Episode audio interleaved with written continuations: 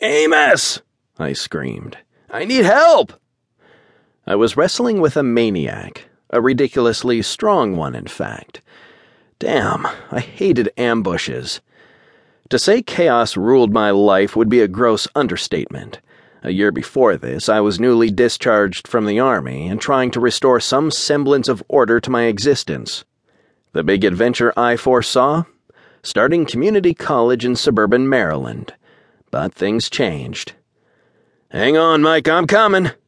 Amos bull rushed my attacker, receiving a straight arm to the face for his effort. Sweet dropped like a sack of potatoes and melted into the ground. Yeah, Amos Sweet was a ghost, and the crazy man trying to kill me was one as well. Other than the blind holy man sitting in the car, I was the only living guy around. I'd gotten used to it. Funny how 12 months could change a person's perspective. Instead of enjoying a Maryland summer, I was in a graveyard near a small church in the middle of nowhere, Alabama, in the midst of a downpour, getting my butt whipped something fierce. The spirits of the dead had the ability to touch me. It brought a whole new meaning to the phrase, making contact with the other side. Good thing I could touch them back, or in this fellow's case, jam my thumb into his eye. He grunted, but wasn't bothered too much. Less than a year ago, I discovered the hard way that I, David Michael Ross Jr., was a ferryman, descended from other ferrymen. For those interested in applying, don't. In short, the job blows chunks. The pay, which didn't come often, sucked. Work locations included cemeteries in the middle of the night in this particular instance, and other assorted places where I hope I don't get charged with trespassing.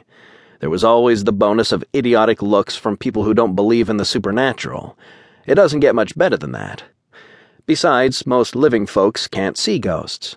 That limited the pool of available applicants to lucky souls like me, who can also help spirits cross over. On the plus side, my great great illegitimate grandfather just so happened to be Edgar Allan Poe.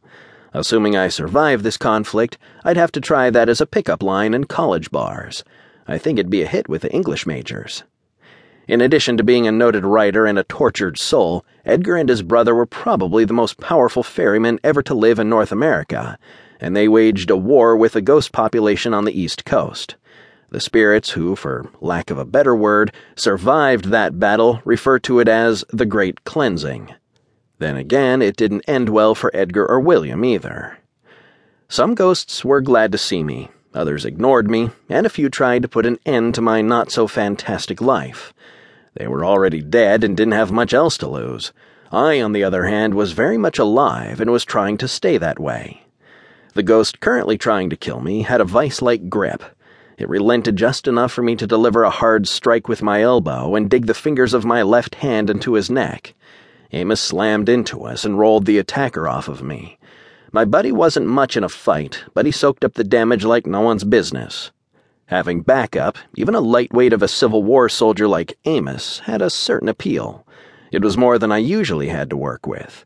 The heroes in the movies or on the tube always tried that go it alone crap, which definitely didn't fit into my plans.